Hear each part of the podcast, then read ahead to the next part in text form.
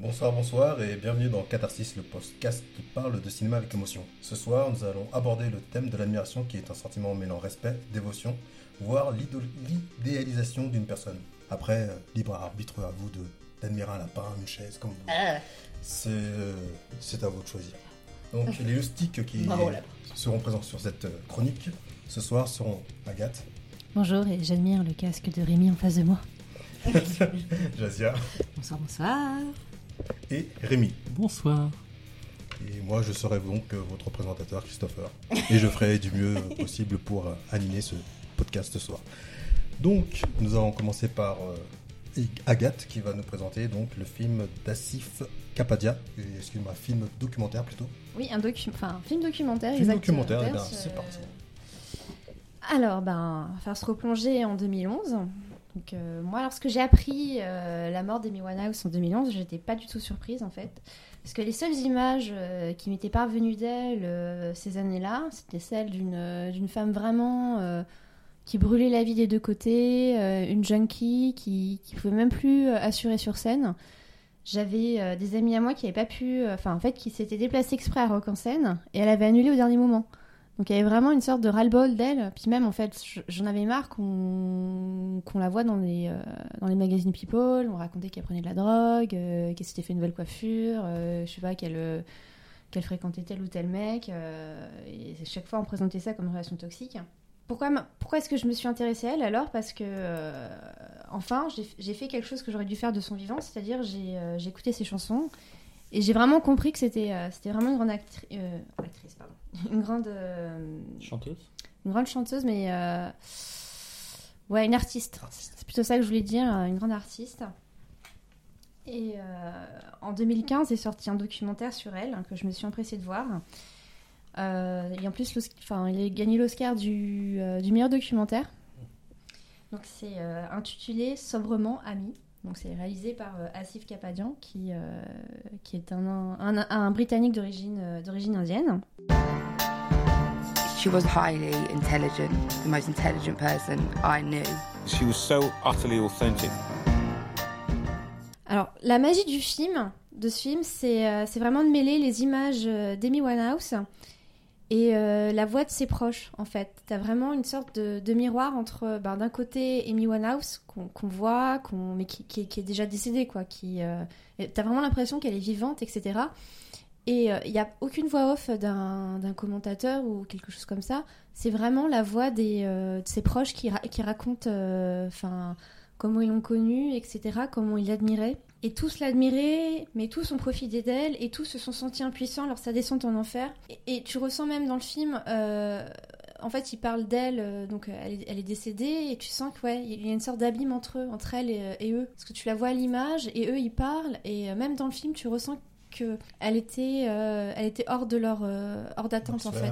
Ou- ouais, elle était vraiment dans, dans son monde et, euh, et moi aussi au début du film, enfin quand elle est vraiment toute jeune, quand elle débute dans la chanson, tu vois vraiment une fille avec euh, une force de caractère, euh, un style vestimentaire bien à elle. euh, Enfin, t'es vraiment en admiration euh, devant l'impétuosité aussi de cette femme.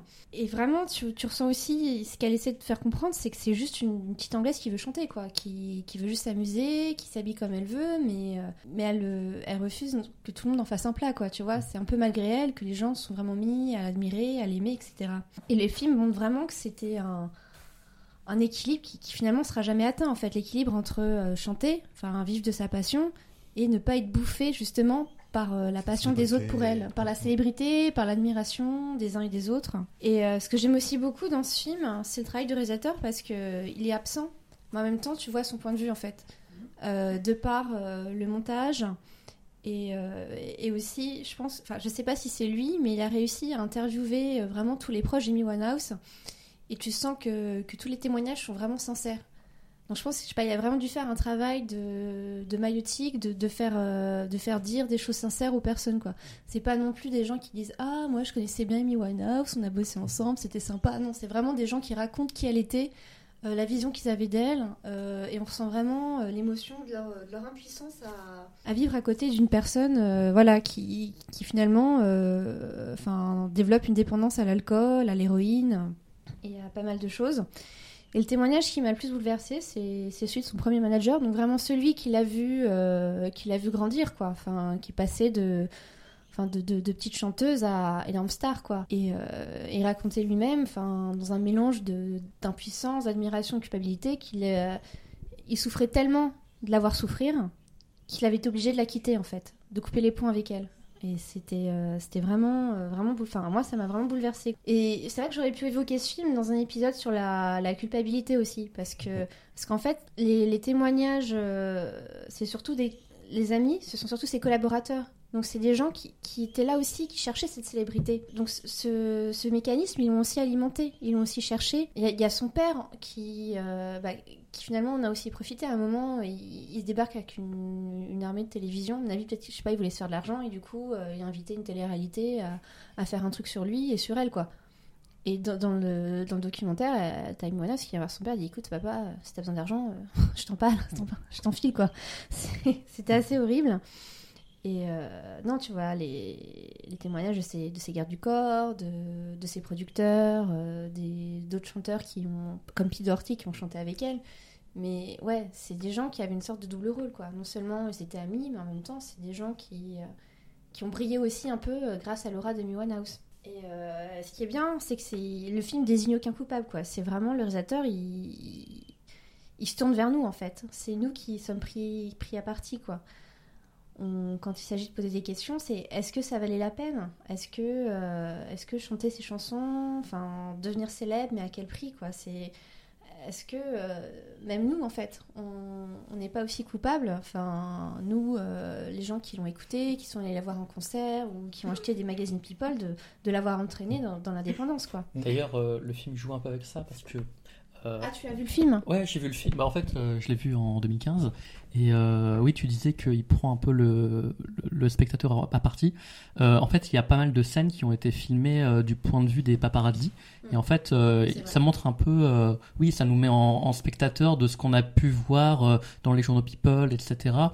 Ça montre un peu euh, une face, euh, voilà, euh, obscure entre guillemets. euh, voilà, celle de, euh, elle est filmée parfois quand elle n'en a pas envie. Des fois, elle- on voit qu'elle a vraiment envie de rembarrer les, Oui, les paparazzi, etc. Donc ouais, il y a ce côté-là un peu dans le film. Et euh, ouais, enfin, du coup, c'est un format documentaire sur les stars qui s'est un peu développé ces dernières années. Euh, L'année dernière, il y avait un film présenté à Cannes sur Whitney Houston qui révélait notamment les abus sexuels qu'elle avait subis adolescente. Et euh, bah là, pour le coup, le documentaire sur Whitney, j'ai pas très envie de le voir parce que euh, il y a une sorte aussi de voyeurisme que, enfin, je sais pas, j'ai pas envie, tu vois, de vraiment me plonger euh, à ce point dans la vie de Whitney Houston. Et du coup, ouais, c'est pour ça que je, je l'ai mis en comparaison parce que celui d'Amy Winehouse, euh, au contraire, il m'a donné envie de découvrir plus cette femme. Alors celui d'Amy Winehouse, j'ai l'impression qu'il surfe un peu sur une sorte de... Whitney. Ah, pardon, Whitney Houston, excusez-moi. Qu'est-ce que j'ai dit? Bah, t'as Ah, pas pardon. tout, c'était- Donc, Celui de Whitney te rebute un peu plus. Et euh, bah, je voulais dire aussi que par rapport à cette année, le réalisateur euh, d'Amy nous présente euh, aussi un, au Festival de Cannes un film sur Maradona. Donc il y a aussi euh, dans le milieu du sport une figure admirée, détestée. Ça va trop loin. Quoi? Ça va trop loin. Qu'est-ce qu'il y a trop loin? Après, on va avoir Pelé, on va avoir Zidane, on va avoir Federer. Je pense que ça a déjà été fait. Mais après, c'est des idoles aussi, les, les joueurs de foot. Du coup, il n'y a pas de raison qu'ils en fassent On n'a pas besoin d'un euh, film d'autobiographie d'un footballeur. Euh, Donc voilà, enfin je sais pas si tu l'as vu le film. euh, Euh, non, moi je l'ai pas vu le film sur Amy Winehouse. euh, Mais euh, moi j'avoue que j'avoue que les, euh, les les bios c'est pas mon c'est pas mon truc préféré. euh, c'est peut-être le côté un peu euh, bah, peut-être voyeuriste. euh. En fait, je je trouve que c'est trop près encore. Oui, Tu vois, voir c'est un vrai. film, enfin voir un docu sur Marilyn ou enfin, sur sur les, les, les stars du de l'âge d'or d'Hollywood, ça ça peut Mm. ça m'intéresse. C'est Enfin, c'est le genre de truc de film que je vais plus regarder que des, des gens que j'ai connus vivants. Enfin, je sais pas si C'est vrai, ce non mais je vois ce que tu veux dire, ouais. Est-ce que tu serais plus partante, par exemple, pour aller voir le film qui va bientôt sortir sur euh, Elton John, par exemple? Oui, mais alors là, vivant. Elton John, il est encore vivant. Il est encore Et est-ce qu'il vivant, paraît c'est une fiction. critique, C'est une fiction. Et c'est une est-ce- fiction. Il est beaucoup mieux que Bohemian Rhapsody. C'est ce que je euh, à ce que qui je voulais paraît. dire, ouais. À skip. Pareil, j'avais vu un documentaire sur Lady Gaga, je sais plus comment il s'appelle, mais euh, pour le coup, euh, ouais, ça montrait un peu le même genre de que Amy, où en fait, euh, elle a euh, une personnalité qui est pas du tout retran- retranscrite par les médias, par euh, ses proches, etc. Elle en a un peu marre de la jet set et compagnie. euh, tu vois, elle en a un peu marre, par exemple, de d'avoir tout le temps des costumes euh, extravagants, etc. Et elle a envie qu'on la connaisse vraiment. Et tout. C'est son personnage, elle a Ouais, choisi. ouais, ouais, non, bien sûr, mais en fait, elle avait envie d'avoir une autre image Mm. d'elle, tu vois. Mais comme, on- comme, tu- comme le disait Agathe tout à l'heure, c'est peut-être aussi cet engrenage de la célébrité qui fait qu'on a envie de pousser un peu plus, histoire de, de plaire à ses fans, de leur donner ce qu'ils veulent et ainsi de suite. Exactement. Mais j'ai l'impression que tu as aussi le problème de, des tabloïds anglais qui sont. Oui. j'ai toujours entendu. Ah oui, ouais. les plus agressifs du monde. euh. Les mecs te poursuivent en voiture, en machin sweat euh, et te harcèlent toute la, Mhm. toute la journée. Les journalistes de Donc- The Sun euh, qui campent chez toi. Euh, Donc bon, j'imagine que ça a dû beaucoup jouer aussi. Bah, c'est hyper populaire en Angleterre. Ouais, Mm. le Sun, c'est un des journaux Mm. qui se vend le plus. donc ouais, là-bas, c'est une institution, quoi. D'accord. Avec sa page 4. Mhm. Donc, euh, pour le coup, l'admiration, c'est l'admiration que tu as ressentie, c'est pour Amy Winehouse, le personnage qu'elle était, enfin la personne qu'elle était. Oui, et une réflexion sur ma propre admiration vis-à-vis de ces stars et euh, voilà de la pression que cette admiration peut engendrer sur eux. D'accord. Mm. Ah bah merci. C'est très sympa comme euh, film documentaire. Oui, oui, non, Ouais, mais bah je, ouais. je le conseille, ouais. Euh, bah, du coup, je pense que je vais enchaîner parce qu'il y a une cohérence entre le film de- d'Agathe et, et le mien. Euh, Et bien dans ce cas-là, parce qu'on reste avec à- la musique et on reste avec l'admiration. Bah, on sera tous sur la musique, en fait. Toi aussi, t'as un film Bah sur la ouais, je musique suis podium. ouais. Ah bah en fait, on aurait dû appeler ce, ce, ce podcast euh, l'admiration musicale. musicale. parce que Donc euh, nous allons passer Oh, bah, à un film presque célèbre, Almost Famous euh, dans la langue de Shakespeare. exactement. Et comment ça se dit Cameron Crowe ou Cameron Crowe. Cameron Crowe. Je sais pas, il y a à la fin donc. genre- Euh, c'est Cam Cameron Ca- Ca- Ca- Cameron Crowe. je ne sais pas, je ne sais plus. Euh, alors oui, donc presque célèbre, Al- Almost Famous, c'est un film de américain réalisé par Cameron Crowe, sorti en 2000, avec euh, Patrice Fugit, Billy euh, Crudup, Crudup, France McDormand, Kate Hudson, J- Jason Lee, euh, Zoé de Chanel et Philippe Seymour Il y a Hoffman. pas- il y a pas beau- il y a pas mal de monde. hein. Ouais, ouais, il y, a une- il y a une belle brochette d'a- de- d'acteurs dans ce film qui, qui- qui est assez cool. Euh, ok, donc Almost Famous, ça suit l'histoire de William Miller, qui est un adolescent précoce qui est fan de rock et particulièrement de groupe, qui a sélectionné sa sœur euh, avant qu'elle parte en fait de- du domicile familial. Et, euh, et donc, euh, il va grandir en écoutant les morceaux euh, que sa sœur lui a laissés. Et euh, c'est un ado un peu timide qui est euh, un peu, enfin qui, qui est pas cool quoi. Sauf qu'il a un talent pour l'écriture et il va écrire dans un docu dans un magazine qui s'appelle Cream parce que Lester euh, Lester Bangs, qui est un homme qui a vraiment existé, euh, qui est joué par Philippe Seymour Hoffman, euh, va le repérer et euh, va lui permettre de d'écrire pour Crams. Et en fait, le film suit euh, William euh, pendant la tournée des Stillwater, qui est un groupe fictionnel, mais euh, qui euh, serait euh, calqué sur un groupe qui s'appelle Allman Brothers. On va suivre le road trip de ce groupe euh, aux États-Unis. Et donc ça se passe dans les années 70.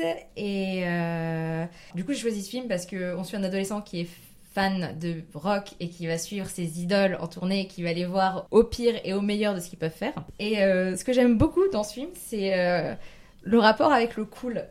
Euh, ça a l'air un peu nul comme ça, mais c'est hyper important dans le film parce que au final, on a toujours un, un, un parallèle entre l'authenticité qui va être représentée par certains personnages, comme le personnage de la mère de Will et le personnage et le personnage de Will et euh, le cool. Et du coup, le cool, bah, ça va être le groupe de rock, ça va être les groupies qui l'accompagnent. Et euh, parmi les groupies, euh, la plus importante, c'est Penny Lane, qui est jouée par Kate Hudson, qui est juste merveilleuse dans le film. Et en gros, Penny Lane, c'est pas son vrai nom. Elle donne pas son, son vrai âge. On sait pas vraiment ce qu'elle fait. On sait d'où elle vient parce qu'elle est de la même ville que Will, mais c'est à peu près tout. Et ça va être toujours cette personne mystique qui, qui, va, qui, qui va être autour de lui. Et, et voilà. Et donc le film est, est plutôt cool. Et surtout quand on sait que en fait, ça raconte un peu l'histoire de Cameron Crowe. Parce que lui-même, euh, à 15 ans, a écrit pour le magazine Crime. et euh, a assez vite fait des papiers pour euh, Rolling Stone et il a fait des tournées avec euh, des groupes de rock. Ouais. euh, ouais, donc il a, vu- il a traîné avec The Stone, Neil Young, Led Zeppelin, enfin voilà, tranquillou quoi. Ouais, ça passe. Et donc, donc ça, c'est- assez fascinant de, de voir cette histoire où on se dit que certaines choses qu'on voit ont dû vraiment arriver dans la vie de Crow. Et, euh, et puis surtout, c'est un adolescent qui est entouré d'adultes euh, qui se comportent comme des enfants. Donc... Et au final, Will, c'est toujours le personnage le plus, euh, le plus terre à terre. Et c'est lui qui apporte l'authenticité parmi ces gens qui sont. euh, Dans leur but, dans leur monde C'est ça. d'extravagance, peut-être. et en fait, ce qui est assez fascinant, c'est que le personnage de Penny Lane arrête pas de dire oui, mais dans la vraie vie, on fera ça. Dans la vraie vie, on fera ça. Sauf que il a envie de lui dire mais c'est la vraie vie. Il faut que tu. Enfin, oui, il lui dit d'ailleurs c'est la vraie vie et il faut que, faut que tu te réveilles quoi. Et du coup, euh, et donc parmi ces, ces symboles de l'authenticité, il y a Seymour Phil- euh, Philippe Seymour. Hoffman, euh, donc euh, euh, Lester, qui lui euh, ne sort pas trop et euh, explique au personnage que bah, en fait le groupe c'est pas ses amis et que et que oui ils vont ils vont le rendre cool pendant qu'il va être avec eux mais que à partir du moment où il sera plus là et ben ça sera fini quoi et il lui dit non mais je t'ai rencontré tu n'es pas cool Hey, I met you. You are not cool. I know. Enfin, bref c'est assez cou- enfin c'est assez cool C'est une bonne conclusion. non mais du coup j'aime j'aime bien ce film parce qu'il y a vraiment t'as l'énergie l'énergie l'énergie euh, enfin t'as une vraie énergie euh, de cette époque là quoi. Tu tu les vois avec euh, leur van qui s'appelle Doris et qui est limite un membre du groupe. Tu vois leur rapport avec du coup les groupies et les fangirls. D'ailleurs il y a toujours un groupe de groupies qui est avec Qui eux, avec voilà qui, qui les suit partout. Et d'ailleurs c'est un groupe de groupies qui échangent entre groupes et, euh, et aussi ce rapport, c'est aussi un- une époque où la, le fan ou la groupie reste un être humain pour les membres du groupe. Enfin, je veux dire, ils ont des vrais rapports avec eux. C'est pas juste une personne parmi tant d'autres qui fait partie C'est ça. de- Là, de ils traînent avec eux. euh, Enfin, ils ont des vraies relations. Et d'ailleurs, euh, donc le personnage, euh, le, le leader du groupe qui s'appelle Russell, qui est joué par le merveilleux euh, Bill euh, Crudup. Il a une grosse moustache, mais il est merveilleux. Euh, et donc, du coup, Penny Lane, ils vont avoir une plus ou moins une histoire d'amour. Et sauf que lui, il reste dans sa bulle de rockstar. Et comme tout est facile et qu'il a une autre vie. il a, il a une autre vie, et ben il, il, il se comporte pas toujours bien avec elle. Et du coup, Will, il est là pour lui dire non, mais enfin, c'est aussi un être humain et tu peux pas l'échanger contre, contre une caisse de bière, quoi. Et aussi, le film montre pas mal de les relations entre les membres du groupe, mais ça, c'est un peu le classique du film de groupe de rock, où euh, bah, t'as un leader charismatique et euh, t'as, les, t'as le reste du groupe qui se sent un peu euh, mis à l'écart et, euh, et voilà, entre grosses têtes, drogue et, et rock'n'roll. on a- des tensions, ouais. Ouais, on a des moments assez, assez, assez sympas. Et étendus. Je crois que t'allais dire cool. bah, tout est cool. Mais Cool, comme cool, j'ai pas de cool, vocabulaire. Cool. Non, j'ai des connaître, je connais. Contre cool, quoi. Et euh, mais l'un des personnages le plus, le- les plus fascinants du, du film, euh, ça va être la mère de Will, qui est une prof à l'université et elle, c'est, euh, elle a les pieds sur terre et, euh, et la tête aussi, quoi. Euh, Enfin, il y a rien qui, qui peut dépasser. Et il y a une scène au téléphone entre elle et Russell qui est juste merveilleuse, où en gros elle lui explique qu'elle elle, elle a compris son jeu et qu'il fallait pas que qu'il détruise l'innocence de son fils. Et juste, c'est c'est- c'est magique. Rock stars have kidnapped my son.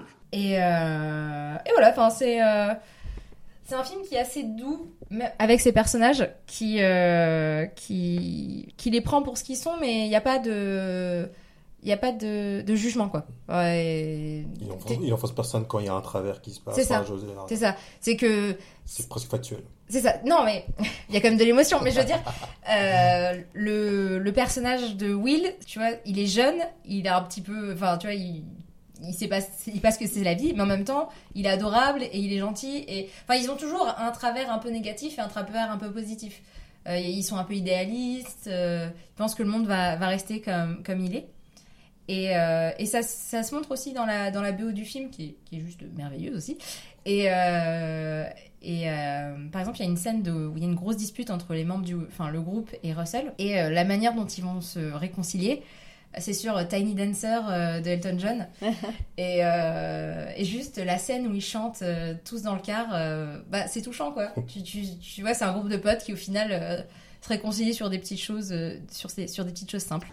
I have to go home. You are home. Et donc voilà, et euh, donc moi, j'adore ce film euh, qui, qui nous emmène euh, dans, ce, dans ce road trip euh, au fin fond des États-Unis euh, dans les années 70 et euh, qui est bourré d'acteurs talentueux. Enfin, il y, a- y Jimmy Fallon à un moment qui, qui débarque de nulle part. Un petit caméo. non, mais il y a Zoé de Chanel, euh, il y, a, il y a Anna Paquin qui. Enfin, Ah, génial. Voilà, tu vois, il y a plein plein de gens connus qui, qui traînent dans le film. Et, euh, et puis, quand tu sais que ce film, c'est le symbole de certaines personnes qui ont vraiment existé, comme ben, Penny Lane, euh, il y en a eu plein en fait. Il y avait une, enfin, une groupie qui s'appelait euh, René, il y en a une qui s'appelait littéralement Penny Lane Tumble. Euh, il y avait un groupe de groupies qui s'appelait les Flying Garter Girls. Enfin voilà, il y en avait plein, plein, plein. Et, euh, et du coup, c'est intéressant de voir un film sur le rock, mais pas sur les rockers. Et du coup, euh, suivre euh, voilà ce, ce journaliste et, et cette euh, et cette groupie, euh, ça donne un autre point de vue. Et c'est pour ça que ça marche. Et, Ah, pour, voilà. et pour le coup, l'admiration, c'est l'admiration du personnage principal qui suit tous ces groupes ou... C'est l'admiration du personnage principal euh, pour le groupe et pour la, pour le rock. Oui. Et voilà. Pour le milieu dans Et lequel il aussi, voilà, et, et pour le journalisme, parce que enfin, c'est aussi sa passion, il aime écrire, etc. Et c'est aussi un film, euh, c'est aussi l'admiration des groupies bah, pour le groupe en fait. Euh, parce que bah, c'est littéralement ce qui- leur, oui. leur but dans la vie en fait, d'admirer, euh, d'admirer euh, le groupe. Et c'est aussi l'admiration du groupe pour le cool et la célébrité. Parce qu'il y a quand même un des personnages à un moment qui dit Ah, mais moi je fais ça parce que c'est cool. Et c'est un, des membres du groupe, tu vois. Et là mode, euh, ouais. Et après, il s'entend. Il, il lit l'article de Will et fait Non, mais j'ai l'air d'un gros con euh, euh, parce que je dis que c'est juste parce que c'est cool que je fais ça. Bah oui, mec, c'est complètement stupide quand tu regardes ça euh, d'un point de vue euh, basique. Oh, voilà. Bah, Donc, euh, je vous aussi. conseille euh, fortement euh, Almost Famous, presque célèbre. Eh bien, nous allons donc passer à Rémi, qui va nous donc parler de Podium, qui est sorti en 2004 et fait par Yann Wax. Alors Reste en musique. on reste en musique. Donc euh, je vais vous parler en effet de Podium, un film franco-belge sorti en 2004 qui raconte l'histoire de Bernard Frédéric, un sosie de Claude François, qui a arrêt- arrêté sa carrière pour avoir une petite vie euh, rangée de banquier.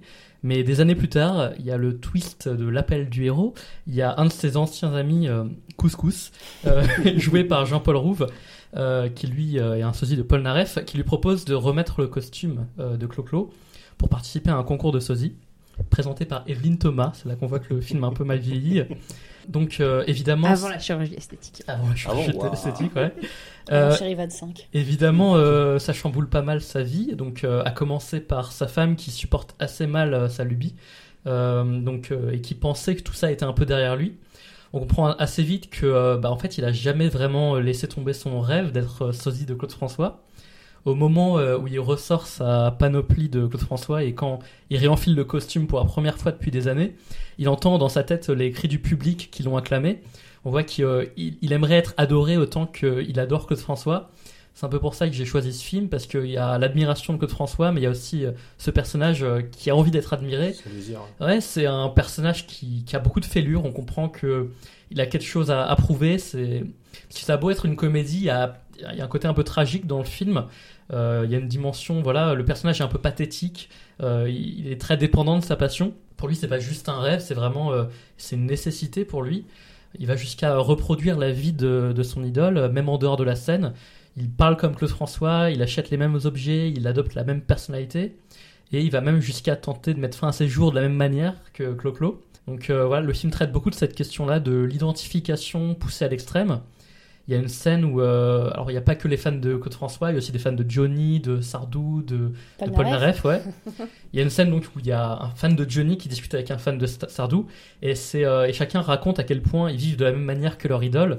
Donc euh, ils se marient en même temps, ils divorcent en même temps. À un moment, le fan de Johnny dit euh, Ah, Johnny, t'es pas prêt à avoir un enfant, donc avec ma femme, on a décidé d'avorter. C'est carrément glauque, ouais. Euh, donc voilà, cette thématique de l'identification à l'idole, c'est ce qui fait que le film est à la fois drôle et tragique, parce que voilà, Bernard Frédéric, dans sa vie de tous les jours, bah, c'est un banquier, un mec lambda, mais quand il est sur scène, il se sent aussi important que, que Clo-Clo. Et du coup, il a envie d'être comme ça tout le temps, quoi. Il finit par devenir comme Claude François, même en dehors de la scène. Et puis il finit par devenir aussi misogyne et égoïste que lui. Ouais.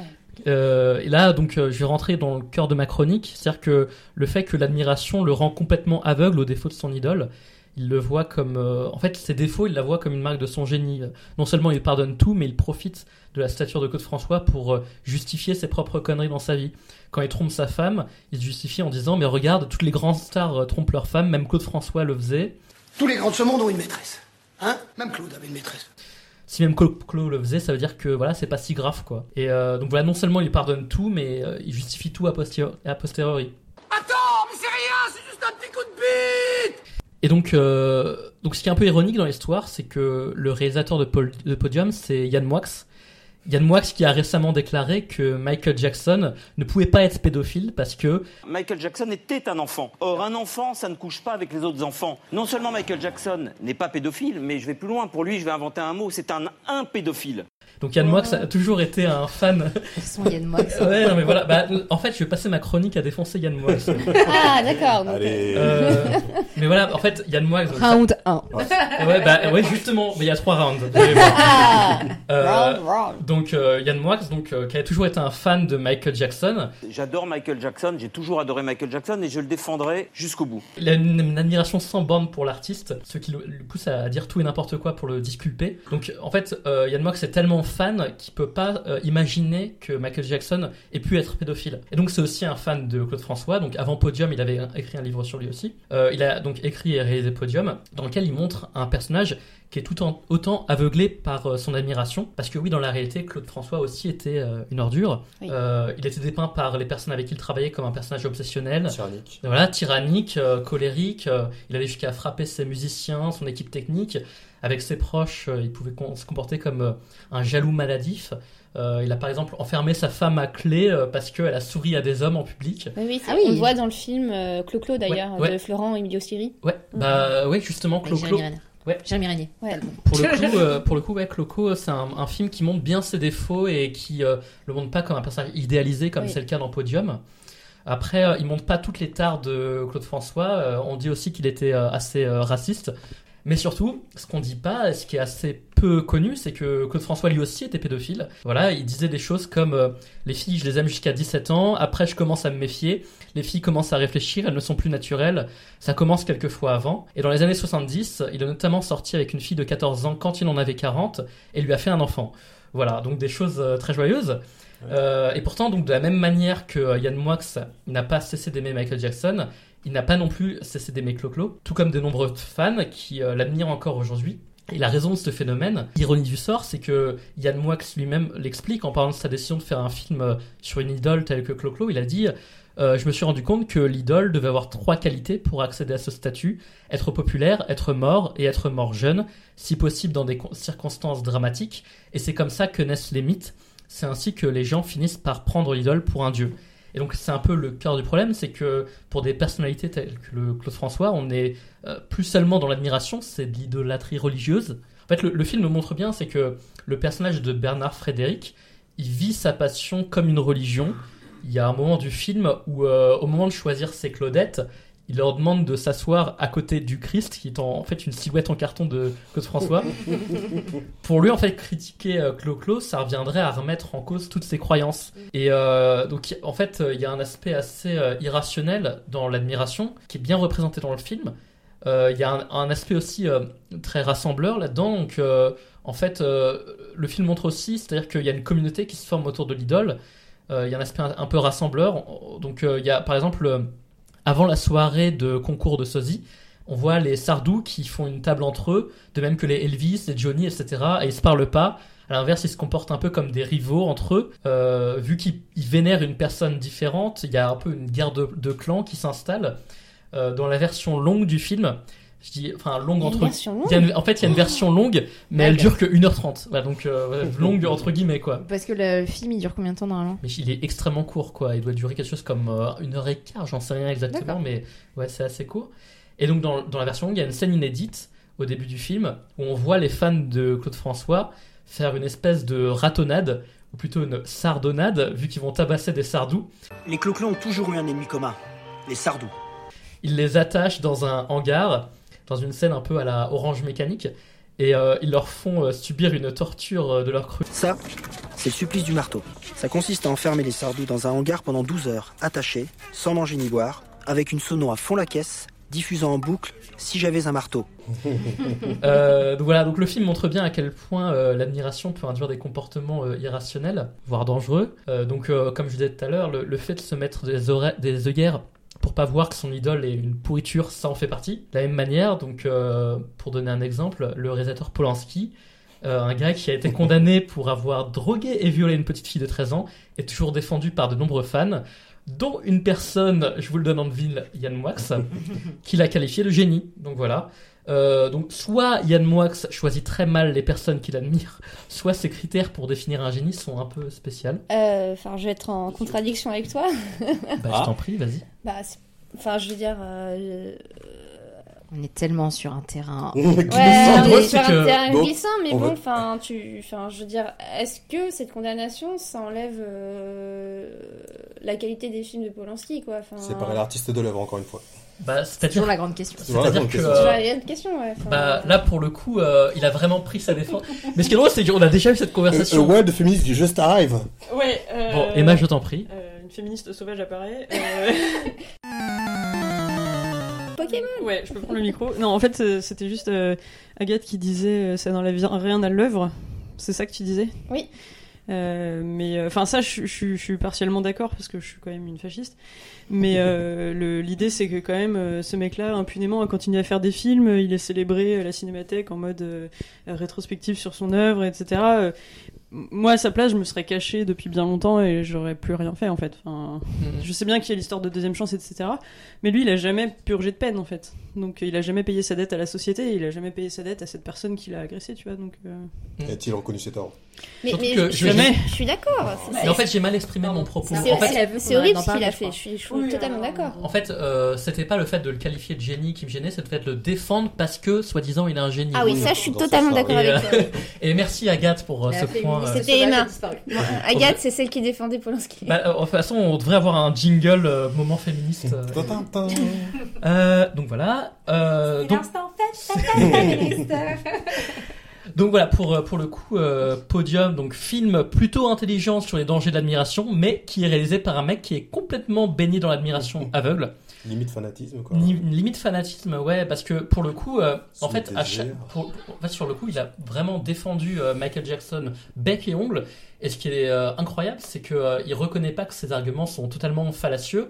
Il est vraiment, euh, ouais, il est fanatique, quoi. Mais, Euh, mais c'est vrai que je suis d'accord avec toi, enfin, dans le sens où, enfin, c'est pas parce que c'est quelqu'un qui qui a fait, euh, ouais, c'est- en fait c'est ça, c'est d'un côté il y a des gens qui vont tout mettre à la poubelle en disant que l'homme et l'artiste, ben c'est la même chose, donc euh, on va plus les écouter et tout, et de l'autre côté t'as Yann Marx qui dit, bah parce que c'était un génie, parce que c'est quelqu'un qui fait des belles choses, forcément, il ne peut pas être pédophile, tu vois, et euh, Ouais, non, c'est je exactement. pense que c'est un équilibre à trouver en- entre ces deux positions, quoi. Mm, mm.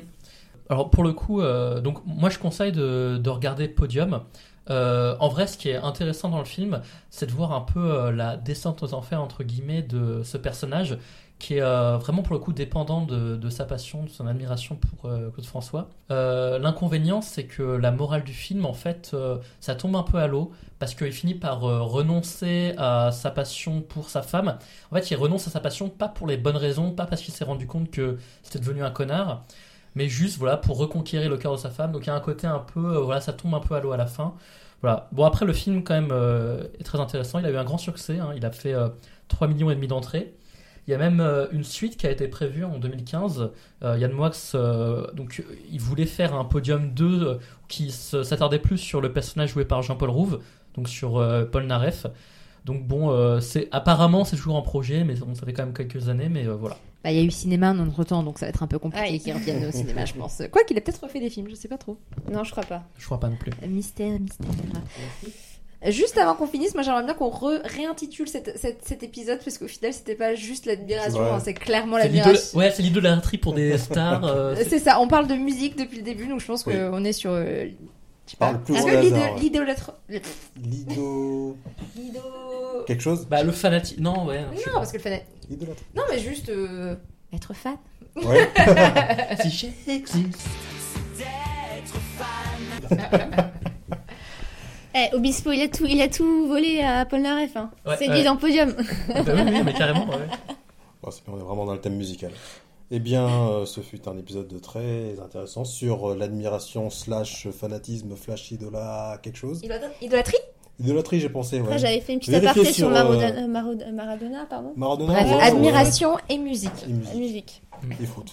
en tout cas, On merci de nous avoir écoutés. Et, euh, bonne soirée et à bientôt pour un Bye nouveau podcast. bye. Bye.